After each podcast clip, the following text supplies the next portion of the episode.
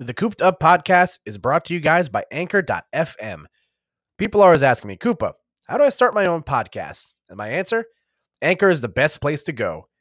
Anchor is the easiest way to start your own podcast. It's free and it includes easy to use tools to record and edit your podcast right from your phone or computer.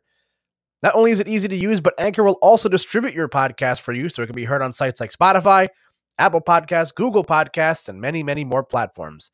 It's everything you need to make a podcast in one place. So, do you want to start a podcast about sports, music, literature? Download the free Anchor app or go to anchor.fm to get started.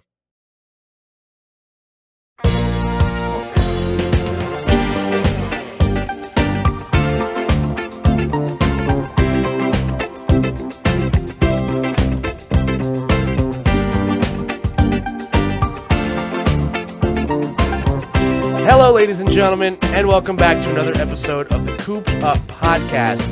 Uh, the podcast that took a three week hiatus because I was busy. It's the only. I, I apologize to my critics. And as always, That's a really good tagline for your podcast, Koopa. it's true. Title of my sex tape. That's a, that's a, that's a good one to start with. Three weeks. Oh, anyway, uh, welcome back, folks. Uh, yep, this is the Cooped Up Podcast. This is a pop culture podcast where I sit down with one or two of my friends on a given week, and uh, yeah, we talk about all the things pop culture and what we've been watching, how we've been living our lives. And uh, as always, I'm still Koopa, your host here. Again, I apologize for the for uh, you know the the sporadic delays and like in Cooped Up proper the last couple weeks. It's been busy. It's been a real busy time to be an esports boy, but I digress. This week, folks, uh, we we are are tackling something pretty big. Uh, one of uh, the most critically acclaimed sitcoms. I think I, it's fair for me to say that uh, ended its a uh, yeah a eight year run uh, th- this past couple of weeks. I think about three weeks ago or whenever, uh, almost about a month ago. But I, in order to do so, to talk about this show, uh, I had to bring on two of my of my big old friends here and two returning guests although never been on the podcast at the same time, I have uh, brought on two thirds of the Ooh La La podcast this week. I'll start by introducing uh, Crunchy Man himself. He is the uh, manager of social media at Crunchyroll. You last heard him uh, talk about uh, Pixar movies with me uh, on a top five uh, Pixar movie podcast. Ladies and gentlemen, please welcome back to the show. Third time, thrice, Mr. Camalange. Cam, what's up, buddy? I can't believe you have more than one friend. It's true, and I got both of them here to prove it.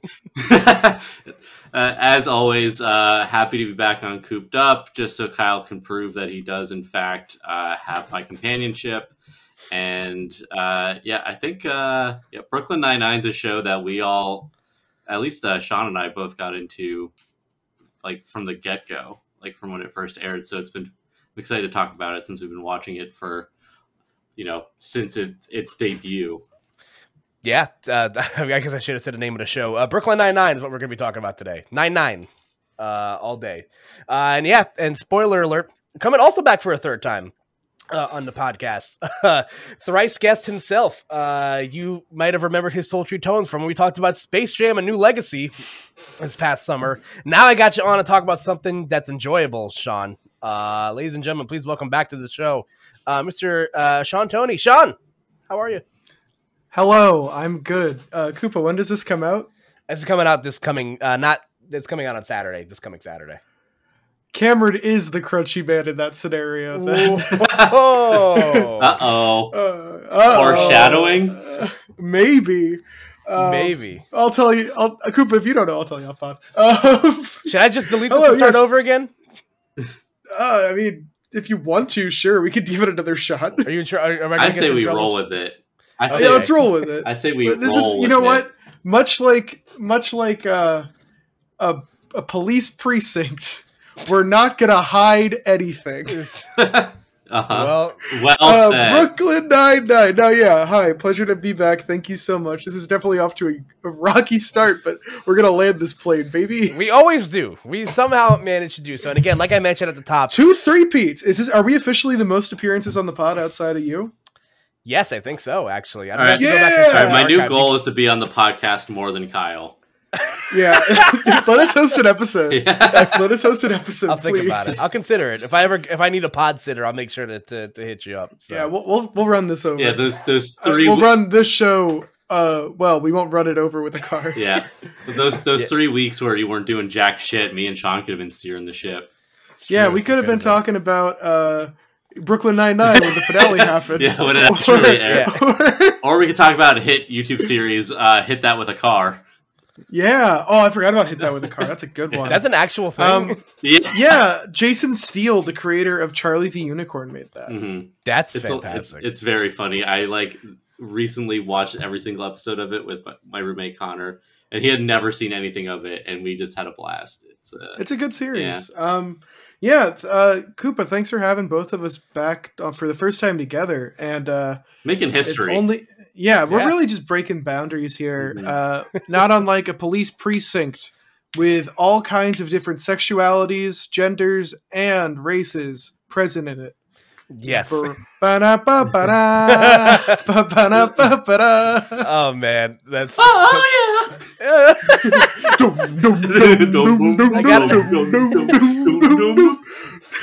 There you go. We just found the intro to the podcast, folks. It's good. There we We're- we're- go. That's we're- perfect. Yeah, Yeah, but like I like like I mentioned at the top, uh, both Sean and Cam are two thirds of the Ooh La La podcast, a podcast that talks about the finer things in life. And Don't mind if I do. don't mind if I do. Yeah, did. yeah. Say the full name. Take that again from the top.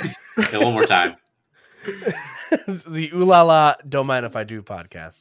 There it There we is. go. There it There is. you That's a good. And Podcast. cut. All right, I And- think we got the episode. That's a good episode. all There right, go. good work, Good, movie. everybody. Good movie. Yeah. Uh, listen, one day I'll find an excuse to get Jared on here at the same time. We'll just all rant about something. So. He's yeah, he'll be. Oh, he'd just love get to. Jared to talk about like office supplies. Yeah. we did a whole episode about that just to give Jared a platform to talk about it. Yeah, ask him about pens.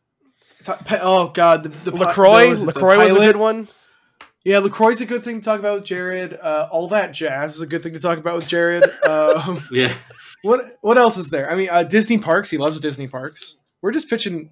Hold on, I I can recognize when I'm when I'm steering the ship into a wall, and I'm gonna I'm gonna back off a bit. No, Uh, you're gonna park it. Koopa- You're, you're parking it. You're parking. I'm gonna That's park though. the I'm gonna park this conversation about Jerry because we're out here to talk about. cut to That's true, no. SpongeBob. You're good. You're good. You're good. You're You're good. Yeah, big week this week. Uh, you know, not the Yeah. three week again. Uh, almost a month removed from the Brooklyn Nine Nine finale, which uh, I believe ended on September 16th.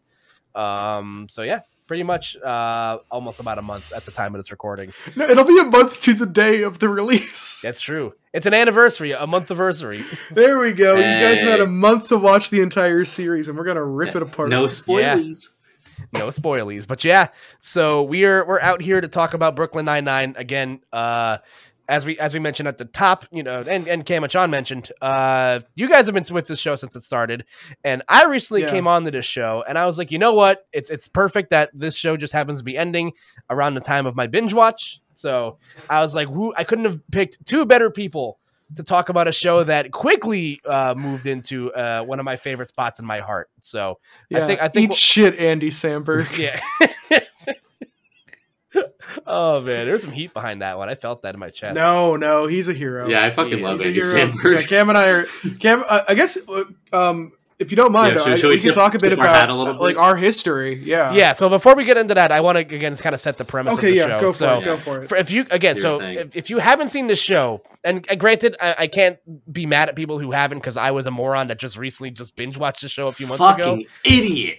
Yeah, it's true. I'm an idiot.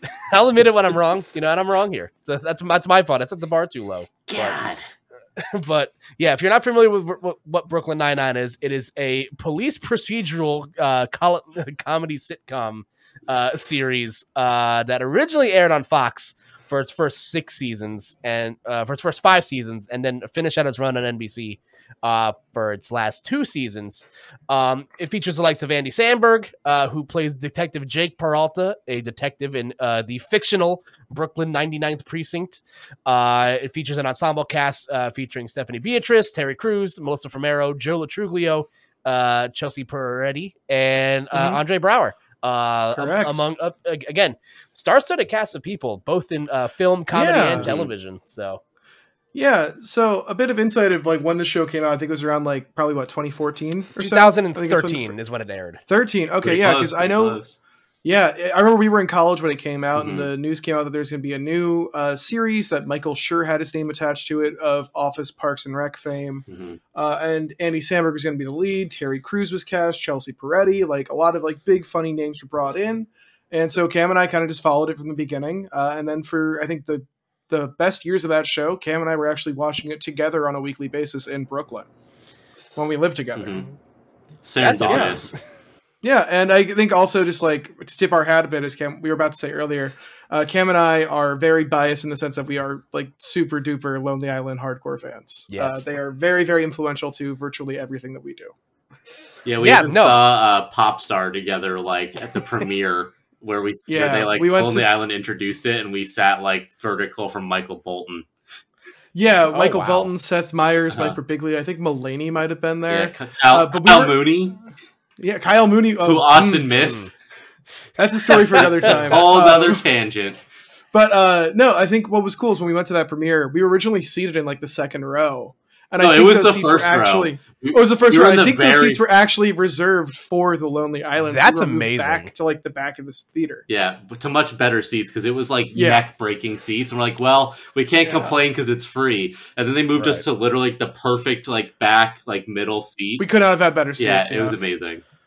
it was great. Yeah. Yeah. Um, But yeah, but no, uh, Brooklyn Nine Nine. I don't think I missed a single episode like on a week to week basis. Like I was just actively watching every week, every season. Um, yeah. So I uh, I can confidently say I have seen Brooklyn Nine Nine, very. and I like it. It's a good show. It's a good show. yeah we're Yeah. we're big fans and as Yes. as sean said like we uh you know i think what got us into video production was you know creators like the lonely island they're definitely one of our biggest inspirations so we'll pretty much try anything that they do Yeah. or are in um so the fact that we were like also living together at the time when it came out we're like well this is our show now like this is what we have to do so Yeah, I can definitely see a lot of. Uh, I- I- again, as someone who also likes the Lonely Island uh, a lot, I was a big fan. I, uh, someone who also recently watched Parks and Rec over the pandemic, having having never seen it before. Uh, I'm a big fan of Michael Schur uh, products. You know, The Office, obviously one of my favorite sitcoms of all time. Uh, you Yeah. love whether you, Have you, know, seen The Good Place? I have not Yeah. seen The Good Place. Oh, I've heard great, I've heard good that. things about The Good Place. Get on that. It's so It- it's honestly it's his masterstroke. Yeah. Like it's not even close. Like because Michael Schur he wasn't too involved with the actual process of Brooklyn Nine Nine. I think he just helped use like an EP or like he might have directed the first episode, but I know Mhm. there are like a lot of big names that were attached to the show. Like Yeah. I mean, most notably, I'd say Phil Lord and Chris Miller Yeah. Yes, of uh, Clone High, Twenty One Jump Street, Lego Movie. they almost Uh, directed. and Uh, they almost directed Solo. Also, Yeah, uh, and then uh, that happened. Uh-huh. Different podcast. Uh, Sure man, I was almost excited to watch a Star Wars movie, and then that went away pretty quick. yep. Um, but no, it's just there was like a huge like it was almost to the point where like it couldn't fail, and then at one point the show failed, and then NBC brought it back to life yeah because it was always it was weird because it was always owned by NBC Universal, like it was an NBC Universal production, but it was just airing on Fox networks. Right. So uh, yeah, it um it was canceled at one point. Tons of like outpouring of love. Uh, none of which was given towards uh, another great show on Fox, The Last Man on Earth, Uh-huh. R.I.P. Yeah. Uh, but um, yeah, no, it's a it's a great show, and they just wrapped up its last season, and I think I um, do you mind if I just jump right into it, Koopa? Yeah. Well, uh, yeah. Let, let's talk about it a little bit. So yeah, sure, uh, let's go for it. Yeah, so um like I mentioned, the show just finished its last season.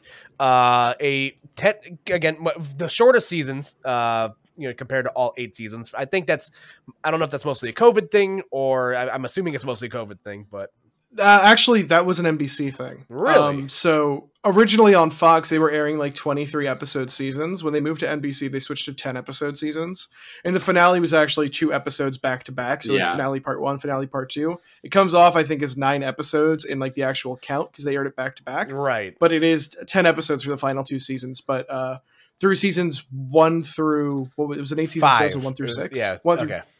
whatever, the, all seasons on Fox were like Yeah, I, I think it got. It, episodes. I think it got canceled after season five. Yeah. is when it was on Fox. and Yeah. it just uh and like a lot of shows do that mostly to hit like syndication numbers so they can be put on other networks after the show ends its run but also because of that if you watch those first few seasons like there's a ton of filler and there's like a ton of episodes that are just kind of like they're they're funny, they're good, but like they completely exist only within that episode, and like there's no consequence on the greater part of the series.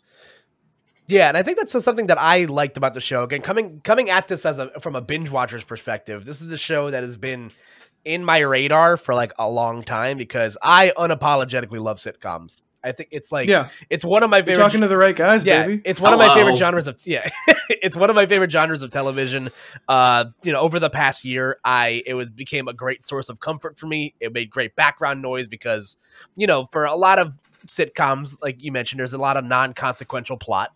You know, you can just kind of throw an episode Yeah. on, laugh in the background, and you know, bada bing, bada boom, you're you're moving. I did that. I binge watched Community over the last year, which me and Cam talked about as well. Speaking Uh, of shows that we enjoy that get canceled and have to come back. yeah, yeah.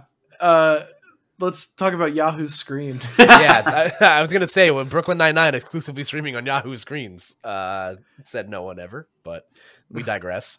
Uh, but yeah, listen, this They'll show make a definitely. comeback. I, I, I, I'm, I'm pulling out still for uh, Quibi and Yahoo Screen. I think they, Yeah. they can come back. I mean, Quibi Quibi's due. Quibi's due for a big one. yeah, yeah, yeah. After, after that, they had a rough year. I think they deserve. Uh, Yeah. yeah. they deserve a W. Qui- Quibi's Quibi's due. They're gonna get the, the Seinfeld reboot if one ever exists. Yeah, yeah. That's a uh, that's a lock. That's yeah, Koopa yeah. lock. you, you can uh, you can mark my words right here. I mean, spe- Uh, speaking of sitcoms, I don't want to derail too much, but like No, in, go- go ahead, go ahead. in sitcom news, like Hulu doesn't have Seinfeld anymore. Netflix got it back. Yeah, it's a Netflix Yeah, acquire. they got it yeah. back. Well, I think it was actually so. I I might be a bit of I might be wrong on this, but I believe originally it was like Sony service Crackle, which is like a free to stream website, Yes. Mhm. and they only had select episodes. I think Hulu was the first place to get the Re- entire For library. some reason, I thought Netflix had it at some point, but ma- I, Netflix had Friends shortly after Mm, Hulu got yeah, it. Yeah, maybe maybe I'm misremembering it. But regardless, yes, Yeah. Netflix is now has all of Seinfeld. Um, yeah, it's a and but don't worry, all of The Office is still on Peacock. Thank Yes. God. And, and Netflix, I think also I read something today that they're doing a '90s uh, a that's '90s show, like a like a Yeah, spin-off I, uh, of that I '70s think- show. I think after the revelation of Danny Masterson being a rapist, they probably should step away from all things related to that 70s I show. Personally, I agree. uh, but hey, you know, I saw that um the actors and uh, who play Kitty and Red are signing on, and I hope that it, I hope it's good. I'll probably end up catching a couple episodes. Yeah, put temperature up and everything. I think she's great, but Oh, she's wonderful. Yeah. Kitty is one of my favorite, like one of my favorite television moms. She's so good. I don't why watch is it those not- shows because I'm not really into period pieces.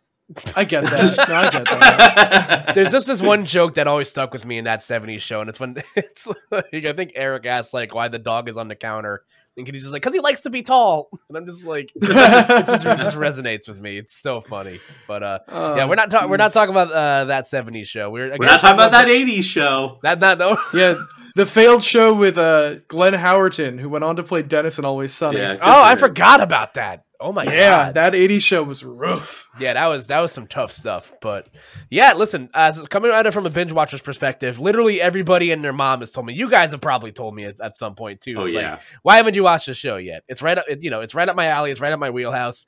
And lo and behold, it was like this made a great, you know, right before bed show. Uh, you know, it it made me laugh harder than I've ever laughed. You know, I I'm a big fan of cutaway gags in sitcoms. Like I think it's really funny, and this show, you know, obviously uses that that uh, comedy trope a lot. Uh, big and I- Family Guy stands here. Yeah. Shout out to Family Guy. This reminds me of that Shout out time to I Peter hosted a podcast. Shout out to Brian Griffin. uh, Stewie Griffin. Shout out to Glenn Quagmire. oh my god! Ooh, Talk, another show that Fox canceled. Yes. Oh yeah, true. And also And then just recently aired eventually its got it last back. episode ever. Uh, no, That's not true. on Adult Swim. That's what it was. oh, oh my God, Kyle. It's called Build Up. Have you heard of it?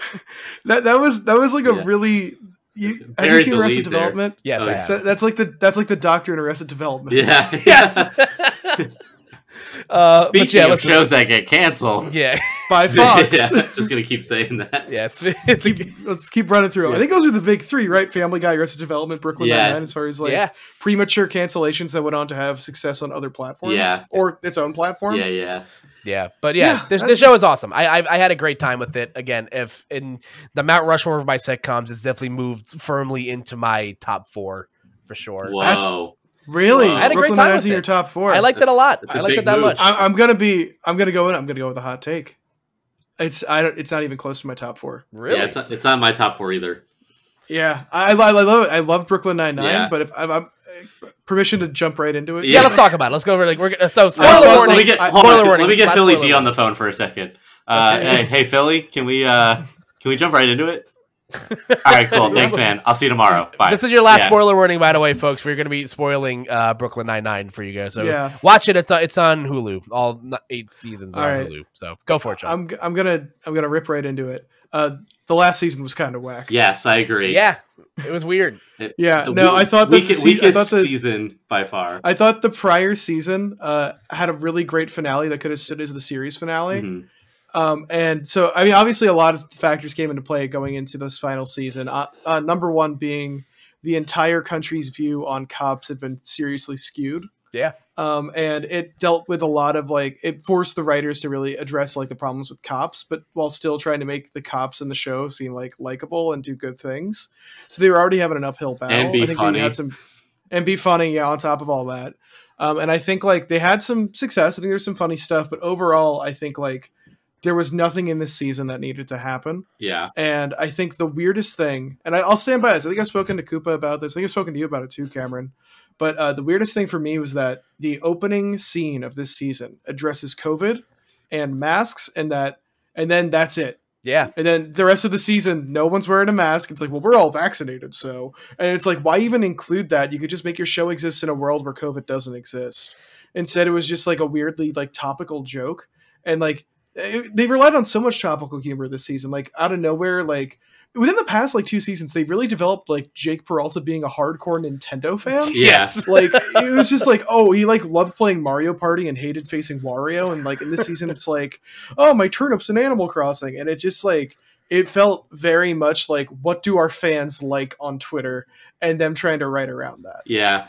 I mean, hey, we got a Sonic the Hedgehog joke, so it's true. we absolutely did One That of was the best- really one- one of the best like jokes. the sonic jokes. joke the delivery on that was so funny that I was like, all right, this is good. I like this. But Yeah. it felt a lot of like, I'm like, did they let Nick Wiger into the writing room for this for this season? Just all these Wario jokes. Like, I feel like in the entirety of the show, Brooklyn Nine Nine, they've made like two or three Wario jokes specifically. Yeah, yeah He it was talking about this guy named Wario.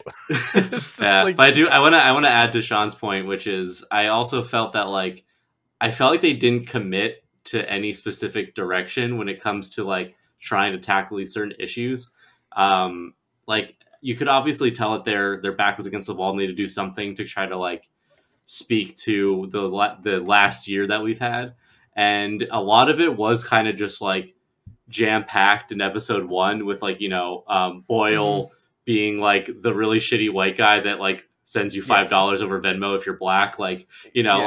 like it was very like referential to just like the weird shit that happened last year, and I get it, but it also like you know the storyline with um uh God I'm like uh, uh, Rosa um yeah like leaving the force and you know being like uh this isn't like you can't fix it from within and then jay kind of being like i think you can like it's an interesting idea but they never like fully realize that idea because by the end rose is still kind of doing her own thing and you know jake like ends up leaving the force like entirely Yeah. for like reasons completely unrelated to any political justice and it's kind of like it's out, outside of the first two episodes like they never really reckon with that fact aside Mhm. from creating the police union lawyer played by john c mcginley known as dr cox on scrubs Yes. awesome performance I- I thought he was a he good- was my, I- he was one of my favorite parts of the season. good addition he was very fun to watch Yeah. but like ultimately it's like they made that like be like well the bad cops are represented by him Mhm. but it's like still a systemic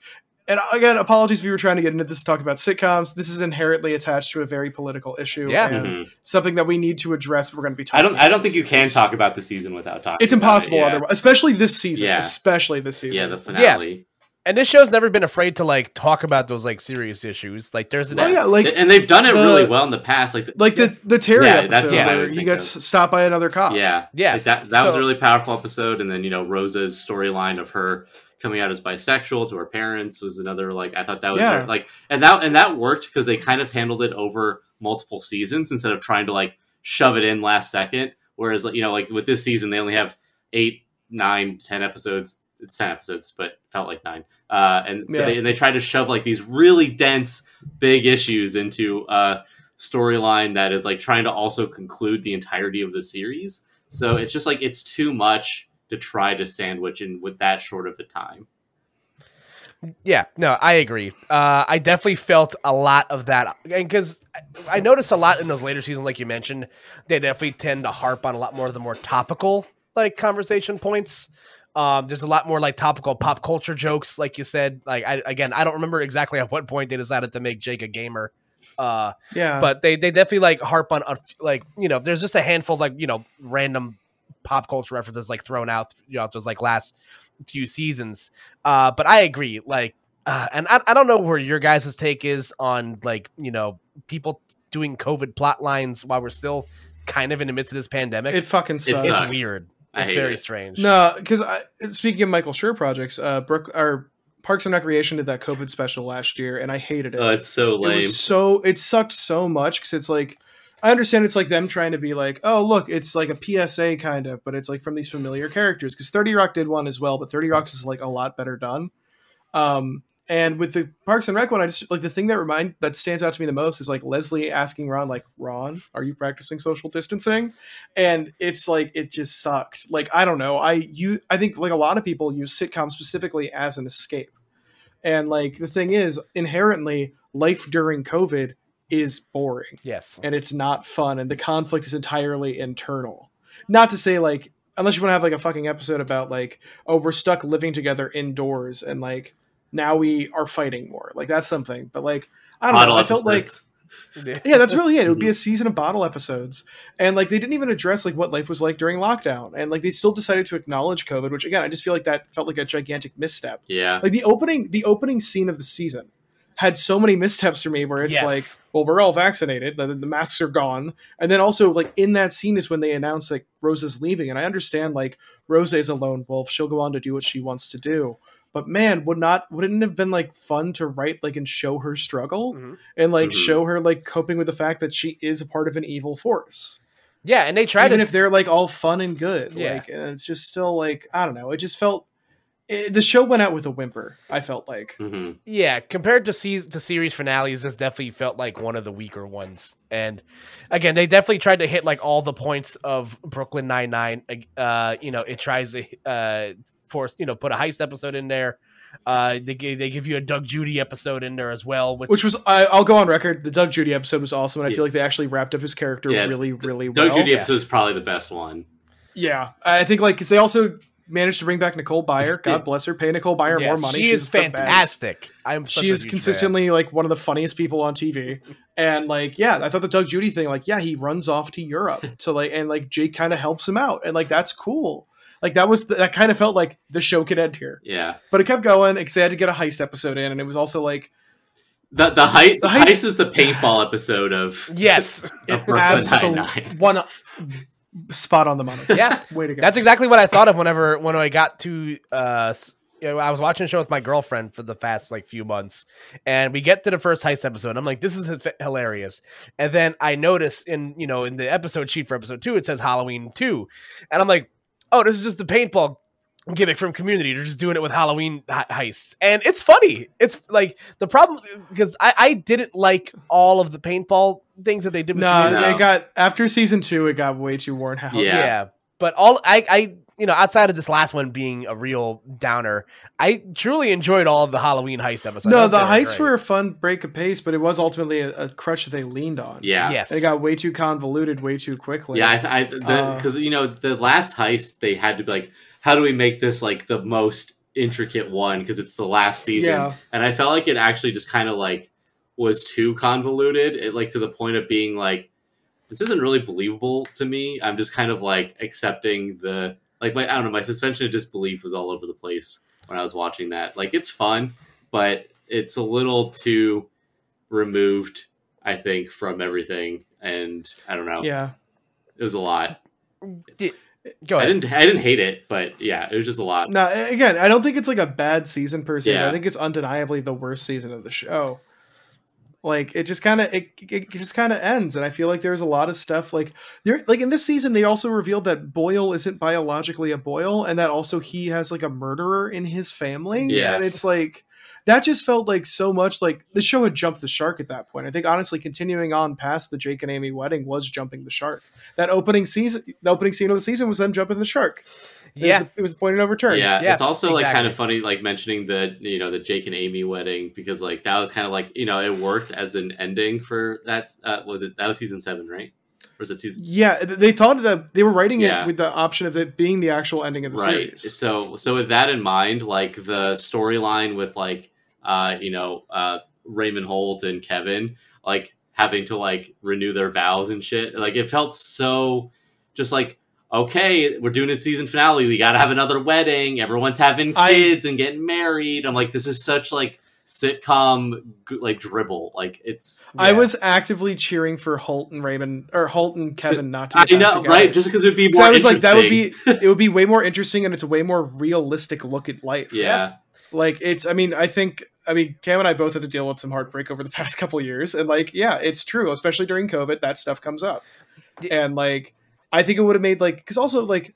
I, I love the actor that plays Kevin. Uh, his name escapes me right oh now. Oh yeah he's, in, so like, good Uh, He's in, Marc like, Evan every Jackson. single- Marc Evan Yeah, he's, Jackson. he's in, like, also in the good single, like, place He's Yes. incredible. He also hosts the Good Place, the Good Place podcast. Nice. Wonderful podcast.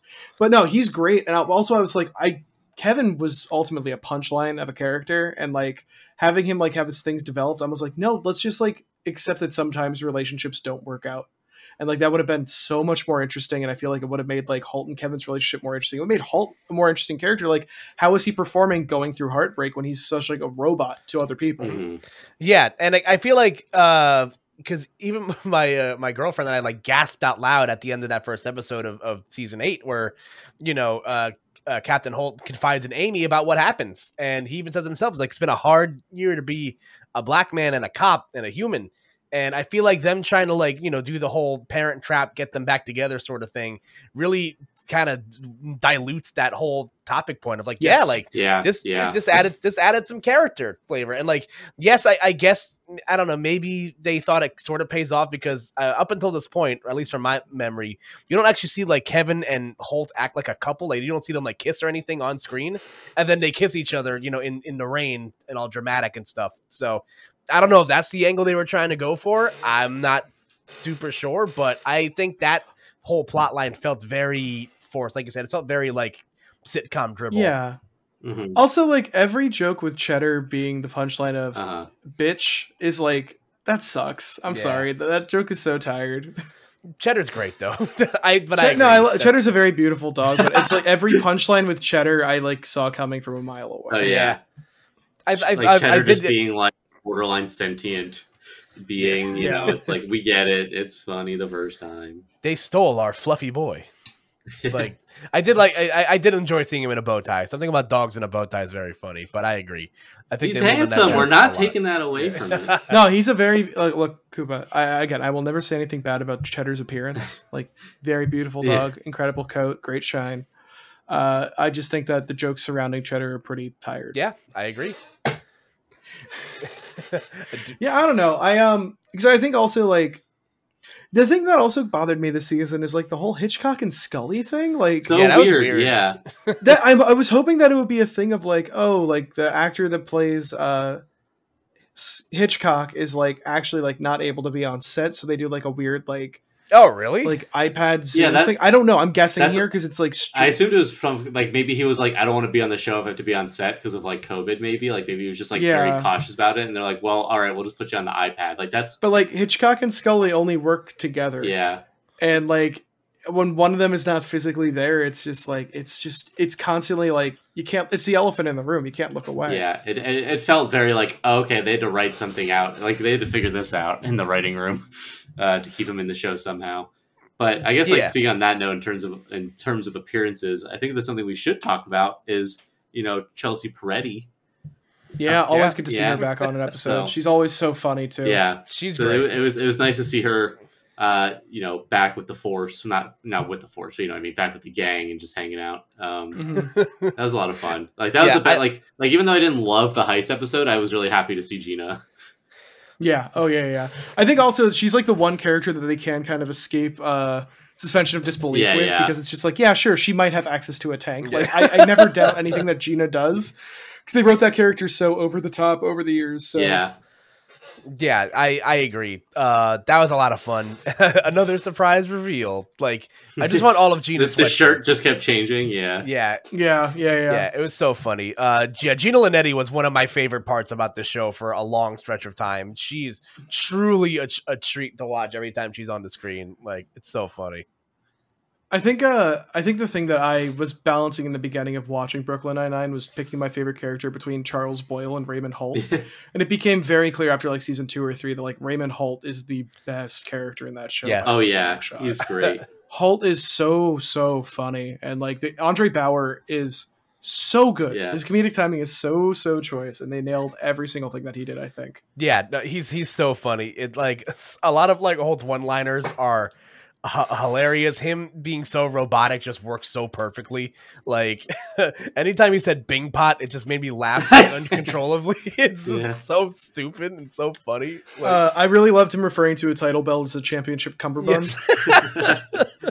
Like, that's very funny. I mean, also there were like so many incredible guest stars on Brooklyn Nine Nine Yeah. over the years. We're gonna kind of look at like the show as a whole. Mhm. Yeah, I was gonna ask you guys. I do you have a? Do you, this show is, is littered with great guest stars, and again, one of my favorite parts of this last season was, like you mentioned, um, uh, Dr. Cox uh, being a, Yeah, a major- uh, John C. McGinley. yeah, John C. McGinley being a a maz- you know the the guest star of this last season. Are there any other ones that stand out to you guys of like favorite ones?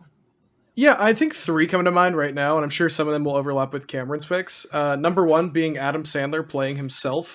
Yes, Uh, that was really fun because I just like seeing Adam Sandler in anything. Uh, but that one also, I think that episode aired after the um, after the Super Bowl, so there was like we're gonna bring in a big star and like bring bring in big Mhm. athletes to get like big ratings, and it worked. Um, another one, I got to give a shout out to uh, one of my favorite podcasters in the world, Mike the Spoon Man Mitchell, for playing uh, in one singular episode. He played like a fail son of a mob family. Um, Yes. and he was so so funny in it. Uh, love him, and then also um, Kyra Sedgwick as Madeline Wuntch, uh, one of the best recurring characters in that series, and like her rapport with Raymond was so funny. And uh, Kyra Sedgwick, another one, they take like these serious actors and let them play these goofy roles, uh, and that's great. And then obviously, I think like an unspoken like acceptance for guest stars has to be like Jason Mantzoukas, like Oh my as, God. he's he's so funny. Man- just playing the most is so Mantzoukas role possible. Yeah. Yeah, Yeah. I mean, there's a lot of good ones. I mean, I got to talk about Kyra Sedgwick because when, Yeah. when I was in, Oh, you have a you have a weird connection to Kyra Sedgwick. I do. oh, yeah. go on. um, so back in college, Jared and I had an acting class, and we had this amazing teacher, Rob Sedgwick, and he was like a super cool dude, excellent teacher, love that guy, and uh, as you can guess by his name, he actually is like his sister's Kyra Sedgwick. That's Um, amazing. so we all kept egging him on jokingly being like uh, can you get like kevin bacon or kyra sedgwick to show up to, to, to the class and teach us? And he's like i'll see what i can do. So he he can he was able to convince uh, kyra sedgwick to come to class. Then me and jared had to perform in front of kyra sedgwick in class. Wow. uh, so that's a memory that i will have like for the rest of my life. She was very nice. Uh, she gave like you know obviously gave great feedback was very like you know she was very kind in her feedback.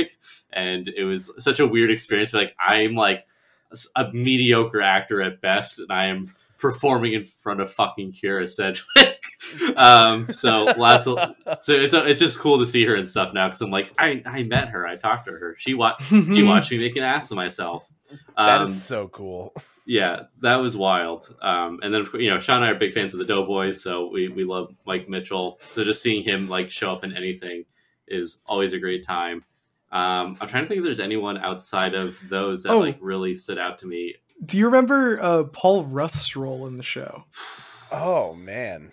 Paul Rust of uh, the band Don't Stop or We'll Die, known mostly for his role as Gus in Love, the show that he created. Yeah, Uh, he played, and this is going to lead to me and Cameron's favorite joke throughout all of Brooklyn Nine Nine. Uh, he played a bandmate of Jake's when they were in a ska band in high school. Oh, that's right. I love. Um, I'll never turn my back on ska. Hup. What, such a when, great okay, when joke. that when that joke Oh man, we, I wish we had Austin on the call just to bring him in to talk about this specific joke. Yeah, because uh, uh, another piece of uh, Sean and I's history is that we're both huge ska fans. So we Yeah. both we love Andy Samberg, Lonely Island. We love ska. So to see Andy Samberg dressed full on rude boy saying, "I, I, I love ska," and I'll ska defines who I am as a person. Ska defines who I am as a person. I'll never turn my back on ska. Hup, and then just start skanking. Sean and I had to pause the episode because we were dying. It was like a solid three minutes of us laughing and Austin just being like, "I bet this is funny to them." Like, he just did not appreciate no, it. he did not. I think the, I think the only other joke that made me like pause the show to like catch my air uh, was when uh, Hitchcock revealed his tattoo. oh yes, that Oh, was a good yeah. one. Do you remember this, Koopa? He, like, it's like Oh, I 'Cause do. he, he, yes. he, he pulls up his arm sleeve and it's just a tattoo of him shooting himself in yes. the mouth with a gun. Yes. It's so funny. It's so graphic and like it's such a quick reveal. That is so funny. I had there's uh I think I've the one joke that like really like got to me like that hard was um the cigar joke was obviously very funny. Like even have, having seen like the meme circulated around a lot, it still made me laugh when I saw it. Um I like the uh I think the gag with Zooey Deschanel where it's just like oh like it's like name one lot. It's like Oh, the crossover, yeah. the crossover episode with New I was going to Yes. mention that as it wasn't one of my favorite appearances, but I was going to mention that it happened. So Yeah, I to- just thought that joke was funny. It's like, oh, that's me. I set the bar too low. Like, I, I just thought that was funny. Uh, I like the cold open where uh, Jake has the police lineup and he makes the guy sing uh, the Backstreet Boys. Oh, Oh, yeah. yeah. Like, I mean that that's like an all timer. But again, another Yeah. thing with season eight was they like called back to that yes. moment, and I was like, all right, we know it was funny. Yeah, Uh, you don't have to explain it to us, but um, yeah. As for guest stars, I mean, kind of avoiding like the obvious ones, like Craig Robinson is so funny. Uh, Oh, Yeah. Pontiac Bandit. I was is like, so does it, I was like, does to it even count as like a as a you know as because he's like he's a recurring character, like, so it's a he's little a recurring. Yeah, exactly. Yeah, but absolutely, Uh, like yeah, Craig Robinson's hilarious. Like that character is just so good, and I'm glad that, as we said before, that he got like a proper send off. That was like that was probably the best episode that season. Yeah, I think if I had to pick one that I really liked, uh, Sterling K. Brown in that one episode of the interrogation. Oh, that he was episode's fantastic. incredible. That was a that might have So been one of my favorite episodes. Of That's the, the one where uh, it's it's like a bottle episode of Holt and uh, Peralta trying to break this one guy who committed murder in like a dentist's office. Oh yes, that's right. that episode is I wonderful. think That's that really episode good won an episode. Emmy. again, that's got to like. I, I hope so. Um, but no, I, I mean, I, I don't know the the awards that they've racked in over the years, but I genuinely like that episode is so fun to watch, and it's just like such a. I, I think that's something that like I've heard Mike Schur I think speak about this, and he, he- a good reference to this is The Office. It's always fun to watch characters do what they're really good at. Yes. So like when you watch The Office and you see like Michael do incredible at sales, it's like, oh yeah, you remember why he has this job. And like that episode is nothing but like Peralta showing like I am an incredible detective and I can like get this guy no matter what. Okay, Yeah, I need no. to, I need to, I need to drop one more appearance. I, we could do this all Please. day, but there's one more we got to talk about. Uh, Jorma Taccone is like the he works at the fucking arcade when they have to like hide out in Oh, Florida. Oh yeah, when they're witness protection. yeah, Oh, the Florida so the Florida episodes were very yeah, fun, those thought. are really good. I thought I, I thought like that that storyline. It was I thought it was resolved a little too quickly because I kind of was like I like this. This is a funny like I could explore this a little bit longer, but it was it was good. Witness protection is a really cool like way to handle that. That was like a good like season gap. yeah, Um, I believe Akiva was in an episode or two as well too. Akiva Schaffer. Yes. yeah. I, I think he Yes. was, but I can't remember like what the role would have been. Uh, he was in. he uh, he was in the same season as Sterling K. Brown, if I remember. He was Brett Booth. Uh, and Brett Booth, of course, is the head of the NYPD task force detective at the 63rd precinct. Oh, of course. Um, I think uh, didn't Patton Oswalt play a firefighter in that show? Also, Yeah. I thought Patton Oswalt He was, was, good. yeah, I think Nick good. Kroll played a firefighter later on as Oh, well. he, no, he was um like- he wasn't a Yeah, he firefighter, was- but he was yeah. he was uh, like an FBI the agent or something. was, or- was, was like Oh, that's what uh, it yeah, because I feel like he was there for whenever there was like a bomb that they had to like try to disarm or something. Right. There was also like they did a couple episodes where it was like that uh, like pseudo like hostage situation. yeah. Oh, So yeah. they kind of had like two paintball episodes going for a little bit. Yeah. Yeah. Oh, also, I got one of my favorite ones is Reginald VelJohnson playing himself. I thought that was very funny. Can I go home now? No, Reginald. Oh, yeah. We all need a ride home. Yeah, no, there's a there, like honestly, there were so many guest stars in that show, and so many also like very very funny comedians worked on the show. Mm. Like Neil Campbell, I think ended up becoming like an executive producer. Uh, Carl Tart wrote several episodes. One of the funniest people I know of. Carl Tart's amazing. Um, it just like honestly, like so many, so many talented writers on that show, and re- got to do some really great directing. I know um, the once writers of the Sonic the Hedgehog movie, Evan Susser and Van Robichaux, ended up becoming producers on that show as well because they directed and wrote a bunch of episodes, or at least wrote a bunch of episodes. So the, t- the, the talent's there, and I think ultimately Brooklyn Nine Nine is worth a watch. Just know what you're getting into with the final season. yeah, because That's how I would sum- summarize the show as a whole. yeah, and And also uh, keep in mind that as you're watching it, the dis- the uh, general opinion on the police force has changed drastically over the past year, mhm. and the show has been going on for nearly ten years. yeah, Yeah, But I also it- I, I think like I know we talked about like what our, if we're talking about like our Mount Rushmore sitcoms. Like I think Brooklyn Nine Nine like does have like a it does have a special place in my heart. I like the show a lot. I don't think it has the same level of impact necessarily as maybe other shows that I would probably put up there. Um, but it's a fun watch. It's it's really funny. It's like really talented cast and crew. So I absolutely I, I'd recommend it.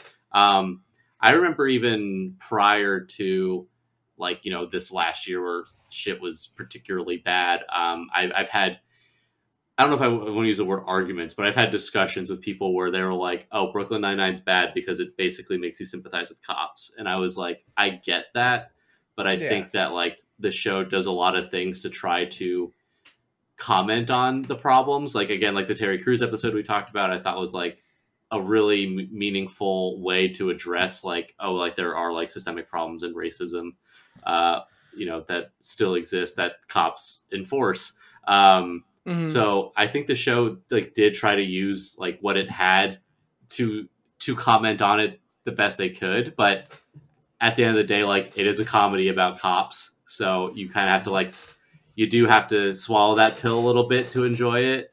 Um, and like it's kind of like I think I saw some reviews online before that kind of put it athletes like I can still enjoy Brooklyn Nine Nine as like a fantasy, like like Yes. imagine Yeah. like imagine a world where cops try to do the right thing. Like that's what Brooklyn Nine Nine is, and if you can just like, it's easy for me to say that as like a white person, but um, Mhm. and I, I I do think it like does try to do good with what it has, and I think it's probably for the best that the show ends now. Um, so that that's probably the only other thing I would really add to the show. But overall, like even with this last season not being stellar, like it's still fun. Like there's a lot of solid jokes, and I think like it makes up for it. Like it's a show where like talking about some of the other shows we've talked about previously, like Community is a show that probably like for better or for worse is one of my all-time favorites just because of what it means to me. Um, Mhm. But that is like one of the rockiest shows you'll ever watch. Like the ups and downs Yeah. are so Yes. extreme.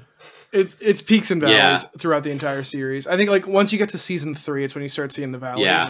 But but Um, Brooklyn but yeah. Nine Nine is like for me, it's like a show where it's the opposite, where it's like consistent. It's a steady It's show. a consistently, steadily good show, but it never quite hit quite hits the peaks of other shows. Um, but Yeah. it's still a great time. Yeah. 'Cause I, I, I've, I'm thinking of my top 4 Mhm. like my, my, my Mount Rushmore of uh, sitcoms. I know at the very least, like my number one, my George Washington is King of the Hill. Oh yeah, Yeah, That, that's my that's my number one sitcom. I think it's the greatest American sitcom. Uh, I'm gonna take a little bit to think of the other ones because I there's think just so many. it's ki- it's kind of hard to lock one in until the series ends. Yeah. yes. because like agree. I think 'cause another show that I think is similar as far as like peaks and valleys, like Community, is Always Sunny. I was just gonna say It's that. like Always yeah. Sunny has like really gotten into some valleys in the past couple seasons, but I think also like at its strongest, like there no one can touch Sunny. Like, Yeah. on, like on on its best episode, no one can touch Sunny. Yeah, Um, I think yeah, I don't know. It's just it's tough. I think Brooklyn Nine-Nine's good. I think if you're like trying to watch something of a similar style of humor, because I think something that's interesting with Brooklyn Nine Nine compared to like uh, The Office or Parks and Rec, which I think inherently they're going to be compared to, or other NBC Yeah. sitcoms. Brooklyn Nine Nine is a fast show comedically. Yes. like the Mhm. characters talk fast, they hit the jokes fast, so it's kind of a similar style of humor as Thirty Rock, but it's never necessarily like it's it's two very di- distinct shows. Um, I think if, if you want to again, if you, it's not a show that you're going to get like deeply invested in with a character, I mean, you'll you'll care about the characters. You're not like there's no crazy thing of like what is the end game of this show. Like it's very clearly like an episode to episode kind of show, like a classic sitcom. as opposed to like say like the last season of The Office, where it's like it has to come to an end, Mhm. or Right. like The Good Place, where the entire series has an end game in mind. Which is so Um, rare, by the way. It's I I can't honestly. If you've made it this far and you're thinking of another recommendation, watch The Good Place. It's very very good. Yeah, Yeah, 'cause I- I- not not to go on go too ahead. much of a tangent, but um, like that's like one of the problems I have with a lot of American TV is that there's like no end game. It's all about like how long can we run this show into the ground for, and it's like I don't know. It's it sucks because a lot of shows start really great and then they just like either never end because they get canceled or uh, they tr- they like can't end because it makes too much money. So to have a show like Yeah. The Good Place exist is like awesome because it's like get in, get yeah. out. Yeah. I uh, I actually think there are there are two shows currently airing, two sitcoms. Well, I guess one is not currently airing as of this past Friday, but two sitcoms I've been super enjoying recently. Uh, one that I think is the best ensemble comedy going right now is um, What We Do in the Shadows. so good. Oh, it's Uh, amazing. I cannot recommend Yeah. it enough. Uh, season three's been very fun. It's a different writing staff, so there's a bit of a different feel to it, but I'm still enjoying it. Mhm. And uh, another show based off what you just said, Cameron. And uh, if you need help, I will send you my login for the streaming service. Oh yeah. Uh, I cannot recommend Ted Lasso enough. Uh, Ted Lasso is a show that you'll hear a lot about. A lot of people have opinions on it, being like disgustingly optimistic. But something I know is that they have an end game in mind. I think they're trying to go for four or five seasons max. Like they know what they're getting into. They have a they have a clear end game for what the show is going to finish with. Uh, brought on by Bill Lawrence uh, of Scrubs creator, um, but that's another sitcom right now that I cannot recommend enough to people. It's just a very, very easy, fun watch, and it. Uh, I mean, it's emotional. Don't get me wrong. I've cried several times watching Ted Lasso, but it's uh, also the jokes in it make me laugh so so much. Yeah, no, that I, I definitely resonate with a lot of that stuff, and I think I should eventually get on a good place. I've tried. Um, it's one of those things where like I have to. Do you? Go ahead. Uh, spoiler warning for the Good Place potentially. Koopa, do you know like what happens in the Good Place? I've heard like rumblings of what might happen. Uh, Finish season one. Okay. That's all I'm saying. Yeah. Finish season one of the Good Place Okay. and tell everybody if keeps telling me about something that happens in the good place. Okay. Yeah, So- yeah, yeah. Okay, so you don't know Yeah, that. yeah, um, yeah. The- the- here's here, Finish season here's one. what here's what I'll say too. If like if you need a like any more of a sell, like I love this. This is becoming the good place episode. But um, uh, Bring us back for that, then. Yeah. Jared Jared had watched like the first couple or few episodes or something, and he was like kind of like fell off and didn't stick with it. And then I was like, no, dude, you should just like at least finish season one. And I like I was visiting him, so we watched it together, and we just kept watching episodes, and we ended up watching all of season one together. And he was like, all right, like like he got it. And then like and then like I think within like a few days, he had watched like the re- the entirety of the Good Place. Like, yeah, that was a good show. Yeah, I, I did the same thing with Cameron, and, or I did the same thing with Graham and Mike, where I was like, just sit down, watch this with me, and the and you know what I'm like the moment. oh yeah, Uh, watching people's reactions to that is so good. So I think it's also like what three or four seasons. it's four a seasons. It's four watch. seasons. That's right. On my It's alley. it's you. It's very easy to go through. At the very least, just commit to the first season. Yeah.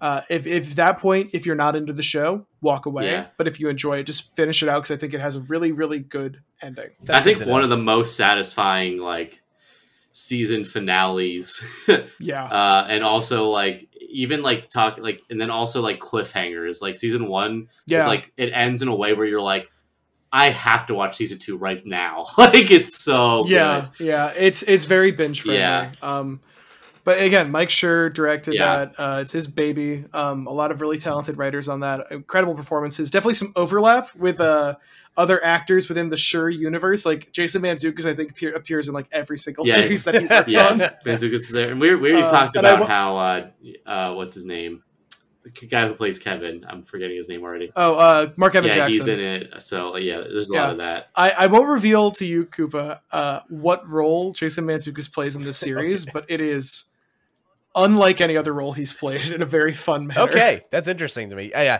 I'm I'm, I'm into it because I've always liked Kristen Bell as an actress. I think she's she's she's, she's, awesome. so good. I'm a I'm a huge fan.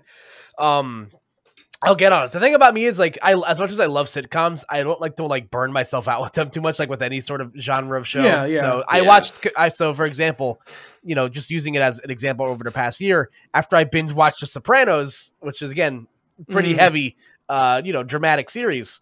Uh, I immediately watched Community, which is the, the breath of fresh air that I needed. Yeah. So Mhm. I think I'll, I'll, I'll I'll say one other caveat for uh, the Good Place. It's not one that you just put on in the background. No. Like, Yeah, you gotta yeah. give it your full attention. Yeah, Yeah, if, if, it's a show I've it. never seen before, I'm gonna watch it like all the way through. There's a lot of, Yeah, give it your full attention.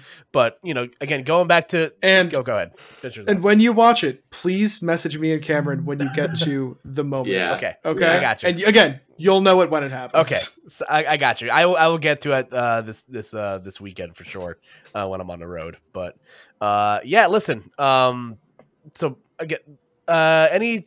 I, I did like what you guys said about the consistency of Brooklyn Nine Nine because that's actually something I said to myself as I'm watching the show because, like you mentioned, like uh, you know, with all good shows, like you said, they're either too good to finish or they just get like Mhm. driven into the ground where it just becomes like too much. Um, Mhm. but Yeah. I thought for like example, like Community exam, you know, falls off a hill after the third season. You know, a lot of shows eventually, you know, jump the shark to where it just doesn't become that good anymore.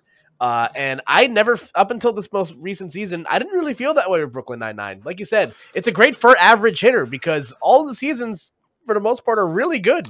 Uh, Yeah, Mhm. yeah, no, it's a steady show. I think if anything, the show gets a little repetitive, but any sitcom that lasts close to ten seasons is going to hit that. Yeah. Yeah, Um, so I think I know it's, it's definitely worth your time. It's a uh, like I think just a steady show. Like it's one that like you know what you're getting into each episode. Like there's no like really big crazy plot twist. The characters are fun. The jokes hit, and it's a uh, it's a unique approach. I think I, like as far as like the repetitiveness goes, I think it's more so just like you get to a point where it's like okay, it's time to hit Act Three, and Jake's about to figure out the solution to this problem Yeah. and it's like I figured out what I figured out who did it, and it's something that we could not have known as an audience member, and it's like, sure, whatever, but like, no, Brooklyn Nine Nine's worth your time. Ultimately, I I would be remiss if you like if you don't enjoy it. It's like I don't know. I think it's a very good like middle of the road sitcom. yeah. And, and again, in the pantheon of my sitcoms, like it's definitely four out of four. Uh, again, I, I just think like the the the comedy that the show provided for me was was solid. I think Community's definitely like up there on my Mount Rushmore. Uh, I've watched a lot of Boy Meets World. Uh, that's like I've, I've seen I've seen all of Boy Meets World twice. Uh, that's one of my favorite shows of all time, and it's hard to pick another one because I it'd probably be The Office just because The Office is just great.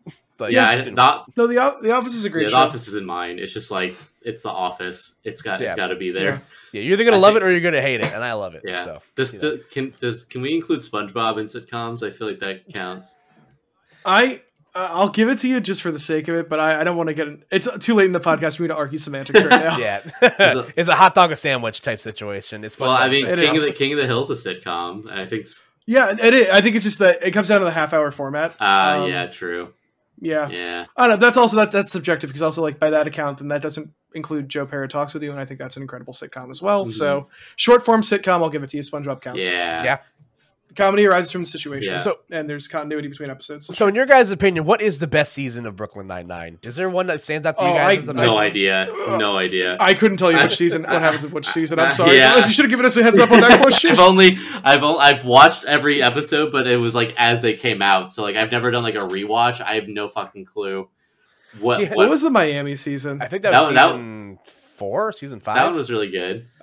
I'll pick that one. yeah, yeah that let's go is with season. That's season four. That's a good All right, great. We we yeah, love season season four. four. Season- Uh, there's better Uh, question. Uh, I know we talked about some episodes we like. Are there any episodes we, that you like that we didn't talk about yet? Well, that's a good question. Let's think on this for a second. Let's like have like can we get like five minutes of dead air while we think about it?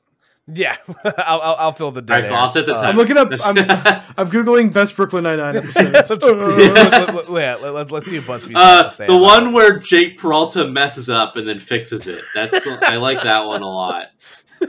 I like. You know which one? I like the episode where um where Jake and Amy do a stakeout together for the first time, and they kind of like realize their feelings for each other. That's a yeah, good that's one. that's fun. I, I do like the relation the, the the story arc of Jake and Amy. I did enjoy that a lot. You know, going Yeah. from friend, friendly rivals to you know you start to realize you might have a crush on this person into you know the whole. Uh, I'm I'm a sap for a good wedding episode. I cry every time, man. It's so funny. Um, Boring. Oh, I thought of another recurring character that I really loved. Um, Ken Marino in this show, where he plays like that stupid uh, lieutenant who replaces Holt, uh, yes. um, Yeah. who just consistently messes things up. Like Ken Marino is so so good. Um, he's really good in the other two, another sitcom I've been watching recently that I recommend, HBO Max. Okay, I'll put on the list of sitcoms. Uh, yeah, I um, that's a good one. I, I think like any Craig Robinson episode, those are all those are all great. I, I love every episode of those. I feel like I, the, I like the Thanksgiving episode. I feel like I remember Yes. that one being really good. Um, But- Mhm. Oh, they did a good Thanksgiving yeah, series. Yeah. like all like a lot of those are like with Jake's parents and all that stuff. I thought that was a lot of fun. um, anyone that like involves the entire cast, like Yeah. usually season finales, like the entire crew coming together to like solve this one crime. Like there are several episodes that are just like diehard love letters, but like I think like them seeing Nakatomi Plaza for the first time is very That's a good episode. Um, I'm a am a fan of the uh of one of one of the Thanksgiving episodes because the C plot is uh Pimento and and Holt trying to find Pimento's like bookie to get money back that he lost on a on a on, I think yeah it was a sports bet and then they end up betting on on they end up in the in the in the bar betting on the dog race. It's just, yeah. it's so Yeah. it's so funny. Like I just- everyone I- talks about the Halloween episodes, but I think the Thanksgiving episodes are actually really like really good.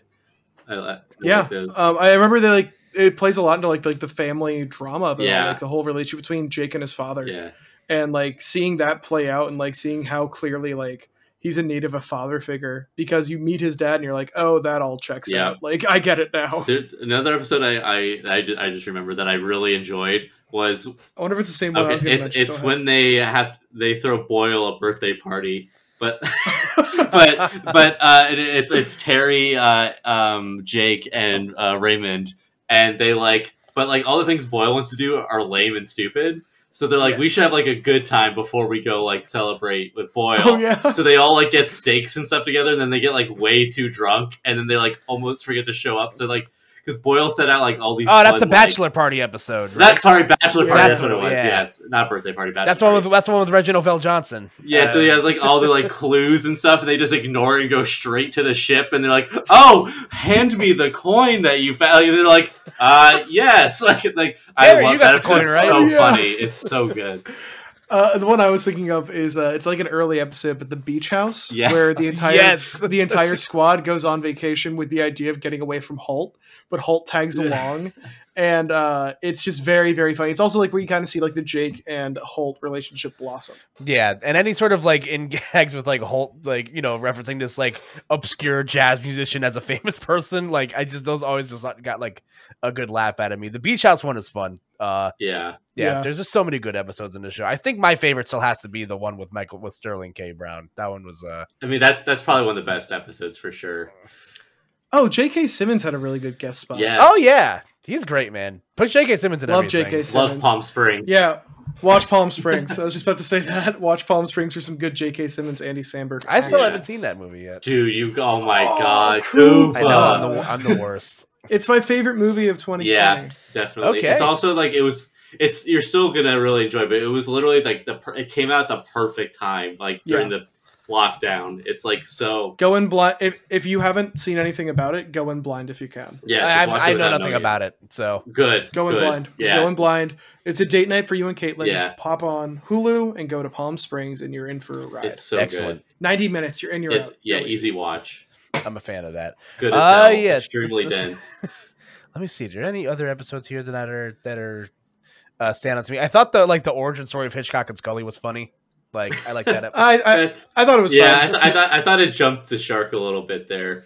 oh, oh, Vanessa Bayer as Debbie. Uh, Um, oh, She was so Yeah. good, like the one who was like desperately trying to do well, but she ended up being a that was really good. Yeah, uh, Yeah. I forgot about Vanessa. Bayer is also just great. I love Vanessa Bayer. Yeah, so. that was a good time. Sue Kathryn Hahn also Uh, guest starred Consider yourself sued. Oh, what was what was Kathryn Hahn? She was What uh doing? she it was the episode where I think Boyle has to get his sperm back, eh, but it's like in possession of his ex-wife. And Uh, Kathryn Hahn plays what a good Yeah, show. Kathryn Yeah. Hahn plays his ex-wife. Uh. Oh yeah, yeah, yeah, that Yeah. rules. she's That so rules. funny. Kathryn I'm a fan. So glad she's finally getting the fame and recognition she deserves. Yeah. Yeah. Shout out to think- WandaVision. Man, just in time for this podcast, but I think I'll, I'll I, I want to eventually do a Brooklyn Nine Nine rewatch. Just, just for the I think I'm gonna pick. up I'm gonna pick and choose some episodes tonight to get ready for bed. nice. There you go. Yeah, Yeah. uh, you know, I think I think it sounds like we we feel pretty similarly about the show. It's solid. It's all around a good time. Like I think it like you know ultimately positive feelings for me. Like I I really enjoy it, but doesn't quite break into my threshold of like of all timers. But um, I'm happy it exists. Um, Yeah. and if it's something that the if the listeners haven't checked it out yet, I, I do think it's something worth adding to your watch list and it's something you can kind of take like you could binge it if you wanted but honestly i think it's fun to just like you know kind of like what sean said before you go to bed just watch a couple episodes kyle you're saying the same thing it's a really nice thing to just like turn your brain off to before you wrap up the day Yeah. Yeah. and it's, it just it's nice it's just it's a nice like you know it's a good time Yeah. I think there's as like we mentioned like I mentioned at the top, uh all you know, all seasons of the show are on Hulu. Uh I'm it's in my Mount Rushmore uh with an asterisk for now. There's still a lot of like the big tentpole sitcoms that I haven't seen yet. I still haven't Oh, seen God. 30 Rock. Frasier. I've seen like three. I haven't of seen frasier either Yeah.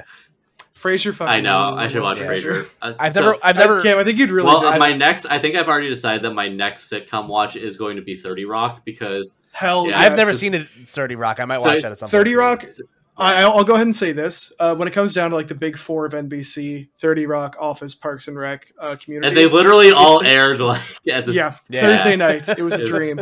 Uh, it is a race for second place when it comes to funniest because Thirty Rock has that with a fucking stranglehold. Here- here- no one comes close to Thirty Rock. Here's my thing with Thirty Rock was I I watched I try, I gave it a shot like years ago, but I Mhm. watched and it was a very similar problem that I had with Parks and Rec was I watched all season one of Thirty Rock and I was like that was fine. I don't really feel like I need to. I didn't Yeah. feel like watching it anymore. And then uh, what what kind of made me recently reconsider that is uh, Connor was watching it in the living room, and I would catch myself like getting hooked in. I just like sit down the couch and watch episodes with him, and I'm like, wait, this is really good. like like it, it's Yeah. really really funny. So I um I think I'm just gonna like I just I'll rewatch season one because I'm a purist. I watch everything from start to finish. Yeah, no, um, you should. So I'm gonna do that, and then just have a. I think like once I get past that initial barrier, I'm gonna have a good time. Because Parks and Rec, I will say, like I know a lot of people who like love Parks and Rec to death. I think I like Brooklyn Nine Nine more than Parks and Rec, if I'm being honest. wow. Um, mostly because I think Parks and Rec season one is like awful, like Yeah, really it's bad. Um, and it takes like like season two, like it kind of rede- it redeems itself pretty quickly, and it, and it starts finding its footing. Um, but Parks and Rec just never really hit up like similar to how Brooklyn Nine Nine never like hits like super high peaks, but like it's really solid and good. Parks and Rec for me never like maybe occasionally there's some like there's definitely standout episodes and it's a, I think it's a really good show, but it's def it's not in my Mount Rushmore of sitcoms, and I I, I think I have like a closer attachment to Brooklyn Nine Nine than I do Parks and Rec. Um, maybe Yeah. it's because I only watched Parks and Rec after it was done, so I binged it because I finally was able to power through season one. Um, but Brooklyn Nine Nine was just like I just had a good time from start to finish, and it kind of left a better impression on me than Parks and Rec. Um, and I thought the the ending of Parks and Rec was also like I don't know, definitely better than Brooklyn Nine Nine ending, but Yes. yeah, uh, yeah, 'Cause it- yeah. I, as someone that re- Uh, that recently binge watched both, I binge watched uh, Parks and Rec over the past year as well. Uh, I agree. I think I like Brooklyn Nine Nine at its highs more. And again, like I feel like it's just s- a lot of the humor in these like older ish sitcoms, like you said, don't really age well. Like oh, don't call them old. That Yeah, that's me okay, okay, know, right? that's why I, that's I, I say old with like an asterisk because, like you said, like you know the the out view of, of how people view the police changes drastically in you know throughout the run of Brooklyn Nine Nine, and a lot of the humor that's used in Parks and Rec, you know, the character of you know of uh, Tom definitely has not aged well in in you know modern times. So there's a lot, but again, you know, you you kind of have to take it for what it is, I guess. And, and, uh, I'm not really sure how you know to skew people's views on that, but I think I, I agree. Uh, the, the where, where Parks and Rec was very funny. Uh, you know, a lot of the time, I definitely enjoyed it a lot. Uh, I definitely think Brooklyn Nine Nine and you know shows like Community definitely make like a bigger impact on me personally. mhm. Yeah, I think the uh, next sitcom I'm trying to tackle, as far as like the big ones go, I think I'm going to try to tackle Cheers next. there you go. Oh, that's a that's That's a huge one because I love Frasier. Frasier's in my top four, undeniably. Nice. Uh, and I kind of want to see uh, Frasier Origins, which is just Cheers. Hell yeah. also, like Peak Simpsons is untouchable, but it's hard to like put Simpsons on there because it's just a behemoth. Oh yeah, now. Simpsons is also like, like- I've been I've been really like, wanting to like start Simpsons. I don't think there's a. I don't think there's a better 10 season run of any show than The Simpsons. The first 10 seasons, it's like there's no one comes close as far as like a 10 season consistent run. Simpsons is like nothing but peaks for like at least seasons like three through eight. It's nothing but peaks. It's Yep. crazy. No, Yeah. I agree. Um, I, I also like I, I brought up SpongeBob earlier, but I'm like actually serious about it. Like, like I think I think those like the fir- like those three seasons of SpongeBob are just like so like it's I feel like it kind of gets like yeah, it gets like kind of put aside because it's a cartoon and it doesn't hit the 30 minute like runtime of like most sitcoms per episode. But if you like like and I know meme culture is kind of like I feel like people take it for granted Mhm. because of how often SpongeBob is memed. But like SpongeBob is truly universal in its humor. And I feel like it was doing something that like no other cartoon like in terms of just pure comedy very few cartoons come even close i think to just like the jokes per second of spongebob and just like how tightly written the the the, the, the comedy is because like some of my favorite cartoons of all time like i still kind of like i just don't i don't think they, they touch spongebob Mhm. it's it's tough Yeah, I, I mean, you just look at those first three seasons of SpongeBob, like you mentioned. It's like the foundation for like so many. Just you know, in a convers, it, it just gets to that point in a conversation sometimes where you just start like quoting SpongeBob one-liners, and you just can't stop. It's like it's it's a disease. Like yeah the show at, at, at its peak is just you know is is so funny. But I agree, it's like you start getting into you know is a calzone a sandwich? Is a you know is uh you know Uh-huh. all, uh is is a hot dog a sandwich type situation with that. Um, I think let me try to think. Out of the sitcoms I've watched, I've watched again a lot of sitcoms over the past year. Brooklyn Nine Nine is definitely uh, up there. Uh, one I'll uh, another one I'll give a shout out to, and I want to go back and finish it because I haven't gotten a chance to. Is uh, Awkwafina is Nora from Queens. Uh, Haven't even yeah I I've that never liked it. yet. I think Awkwafina's funny. You know, you, you, uh, Cool. it was a good show. It was fun. nice That's good. Yeah. Good for Awkwafina. Come- Come on the Yeah. pod. Yeah, that'll yeah, yeah. that'll be a big get. Uh, Uh, nah, does, any, does also- anyone here have seinfeld in their top four I've actually never seen Seinfeld all the I way do. through. I've seen Oh, like man. a s- I've seen a lot of like you know the big episodes of Seinfeld, but like I've never seen it all the way like from start to finish. you know, you know what? I don't know if it's in my top four, but I know I rank this show above Seinfeld. Um, I really love Malcolm in the Middle. Oh, it's That- so good. I think Malcolm. That's a blind spot for I me. think- I, I need to watch yeah, that. no, Malcolm's a great time. I, I heard someone once say it's the closest thing you'll get to like a live action Simpsons, but it's also just like a very fun like. It's a fun show to watch. I think there's like some amazing, amazing comedy and like some really smart writing. Yeah, and a lot of those writers went on to work on other big shows like The Office and Parks and Rec and like so many other stuff. But like a lot of them got their start on Malcolm. yeah. I'm not. I'm not. Uh, so I really, oh, sorry. I love that show. I'm trying to think of other like. I mean, I really, I'm not going to start gushing about it now. Again, we're an hour and ten into the son of Uh-huh. a bitch.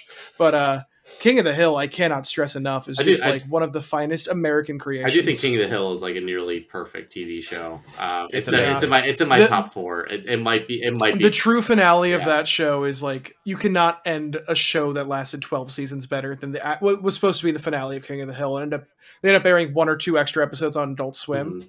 but it ends with like Hank and Bobby grilling. And like you could not have ended that show in a better fashion. It's it's just such a beautiful, touching way to end the series. yeah, Yeah. uh, King of the Hill rules. I, love that fucking show. yeah, I agree. It's a great show. It's Uh, legendary. It also it, it got better with age. Oh yeah. It, it like it holds up surprisingly. Oh, I yeah. agree. Like you know, I mentioned, uh, you know, my girlfriend. She loves like those like adult like animated television shows. Uh, you know, she loves The Simpsons. She loves Bob's Burgers. Uh, we recently Mhm. watched uh, The Great North, which is another one of those like uh, Uh, I started that one. I, I liked pretty it. It was it was it was very funny uh, from what I've seen so far. I think there's we have, we never got got around to finishing it, but it was it was funny. Uh, she'd never seen King of the Hill before, and you know, Wow. it, it, it, it took her a while to get into it. But then we got to the to the to the Boggle episode, and my girlfriend loves Boggle. Oh, yeah. She was like, "Yeah, the show." King of the Hill is it's ultimately a show about uh, Hank Hill having to confront masculinity in many, many Yeah. different Yeah. ways. um, my, um, both through like a son that's not being super macho and his wife. And I, honestly, if anyone says that they hate Peggy Hill, they can kiss my. oh yeah, ass, 'cause, like, such a good character. Peggy Hill. Peggy Hill is so funny. Mm-hmm. My favorite quirk that they ever keep Peggy Hill is that she will state facts as her opinion. Yeah. Like she'll say, like, in my opinion, the best way to start a fire is with kindling. And like that's just how you start a fire. like it rules. my, my friend who grew up in Texas, she I was talking to her about King of the Hill. She's like, King of the Hill is literally just a documentary. it makes me so happy. That show's Yeah. incredible. I fucking she's like, love she's King like, That's Hill. my no, it's like purse. she's like, She's like, I don't even know if it counts as a comedy. Like, this is just what living in Texas is like. Yeah. It's the best. And that's It's part of what's so good good. It's like- so sin- so sincere, and it's so like the humor is in the like the reality of it. Like it's so dry. and knowing the character Yeah. like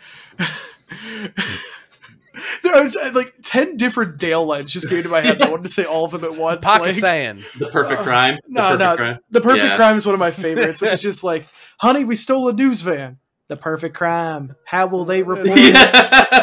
Like, it's so fucking. Funny. there's another one where it's like hank i i thought i knew you. We've been best friends since third grade. When did this start? Second grade?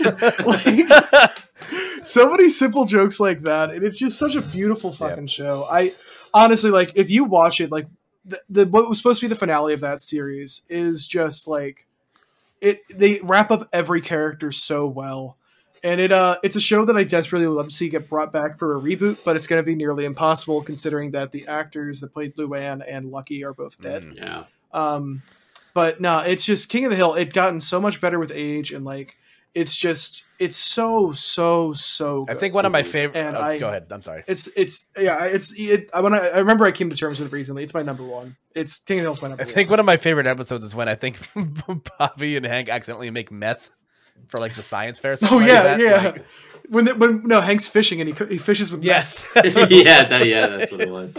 No, but you're thinking you conflated that with another one, which is just um, Connie's cousin comes into town and teaches. That's Bobby what it was, meth yeah. for the science fair. okay. Yeah, that's Yeah. another good one. It's a great show. So, Yeah. our- hey, listen, I, I I've always wanted to do like you know, uh, uh, I wanted to find an excuse to talk about sitcoms. I figured Brooklyn Nine Nine was the best way to you know give an, an ode to a great show and you know talk about some of our other favorite shows. So I'm glad that it, it eventually tangented off that way. So Yeah, tell you what, when you when you watch all a good place, bring us back for good Yeah, place. let's do we'll it. do an episode on that. yeah, I'm down for it. Well, I'll, I'm locking it in right now. Cooped up, All right. locked in. Get Jared on there too. I'll have a whole panel. Yeah, we'll have the full Ooh La La Oh, podcast on here. Talk talk about the fanciest uh, shows to binge on your. On, There, there's a lot of fancy elements It's, to that yeah, show. yeah, it's true. I'm here for it. But uh, yeah, listen, that's, that's I think that's a, a, probably a good place to stop. Any closing thoughts? Anything else you want to say about Brooklyn Nine Nine before we we wrap things up here and sitcoms in general? Um, donate to your local bail fund. Yes. uh, a cab. Yeah, Yeah. there we go. But uh, yeah, that's gonna be it for this week's episode. Uh, guys, thank you so much for joining me. It- again, I've had you both have been fantastic guests on your individual pods. Bringing you together uh, was an easy decision for me. So I, I appreciate your guys' time for wanting to sit down and, and talk. It's a- We're rocking out right now. You can't see it, Yeah. but You guys- Sean and I are rocking out loud. We're just jamming, man. Yeah. uh, any other shows you guys are watching? You want to shout? You know, want to mention before we we wrap things up? I'd rather just plug our socials. Yeah, just do that instead. Got him. okay, gotcha, Uh, baby. w- watch Uh, Bakugan on Crunchyroll.com. Say less. Uh, I, I've been watching Sex of the City recently. I can't recommend. Nice. I mean, it's pretty good, man. Sex of the City's funny. It's a funny show. Um, now you can follow uh, me on Twitter at uh, Captain Toney. Uh, you can request to follow me on Instagram. I'll see if I want you there or not. Nice. Um, and uh, follow me on Letterboxd at Frogmans, and uh, of course follow Ooh La La. Don't mind if I do on Twitter at Ooh La La Podcast, where I host it with my very, very handsome one of my handsome co-hosts, There you go. Cameron Ooh, Treadwell. nice say- And I'll pass it over to him now. Wowie, wowie, wow. Um, yeah, I'm Cam. You can follow me on Twitter at Camalange, C A M A L A N G E. You can also follow me on twitch.tv, same name. I'm Camalange everywhere. Um, and I don't know, I've just been busy. So I'm like, do I, That's- like, what do I have to plug? Uh, I got, uh, I'm a master ranked player in Pokemon Unite, so that's what Hey, I was gonna say, tweeted us it. Tweeted us if you want this business on Pokemon Unite, and let us get a five stacks. We have to deal with randos. yeah. yeah, there you I- go. So I love that for you guys. And again, if you guys aren't feeling so inclined to follow me, I'm at Koopa NJ across platforms. That's Twitter, uh, Twitch, and Instagram. Uh, at the time of me posting this, I'll be commentating at Super Smash Con Fall Fest. Uh, Oh, yeah, about a- who are you? Who are who? Who are you commentating Uh, with? I don't know yet. Actually, well, I do know. Whoa. I got, I got, I got the schedule and everything. Uh, I'm, I'm dusting it off, Cam. I'm commentating Smash Wii U this weekend. you son of a bitch! Bring me back! Bring Yeah. me back! It's my, it's the role I was born to do. hey, I, it'll be cool for you to like commentate pools and grand finals in the same match. Yeah, Honestly, Uh, man, I'm, I'm excited. For I, I commentated Smash Con once. you did. That- Yeah. That's all at, at the Koopa coaching tree. You, you, I got you a commentary. doing- job. Are they doing the awards again? I don't year? think it's a much smaller event. Uh, you know, t- I give you award for cutest A comment. lot of the candidates thanks, are man. canceled. Oh wait, but there, there's a problem with Smash players. No. Oh, okay, Yeah. we're good. we're just gonna let's see if this makes the Yeah, yeah, yeah. Oh, oh. gotta go. But we are. That's gonna be it for our episode, folks. We'll catch you guys on the flip side. Again, uh, follow the show at Cooped Up Pod as well. Follow us across your favorite podcasting, uh, you know, services. If you want to watch us on YouTube, uh, we're also on Anchor, Spotify, Apple Podcasts, Google Podcasts. hit Think it, about it. It. If hit there's it. a podcast app Think in about it. existence, we're on it. Probably. yeah, yeah, baby. and on Brought that note, up. we landed that plane somehow. Uh, Uh, thanks for everything. title of your sex tape. Oh, Yeah, we may do the whole podcast without saying Wait, wait. that. I think. nice. yeah. Uh, uh, uh, night, nice. Yeah, cool, cool, cool, cool, cool, cool, cool, cool, cool, cool. Boy, oh, I don't know. if he had a catchphrase. I, I think that was it. Terry loves ending a podcast, that's for sure. There you go. That's All the right, one. we got all the jokes out, guys. Have yourselves a good night. Take care. Bye bye. Did you guys know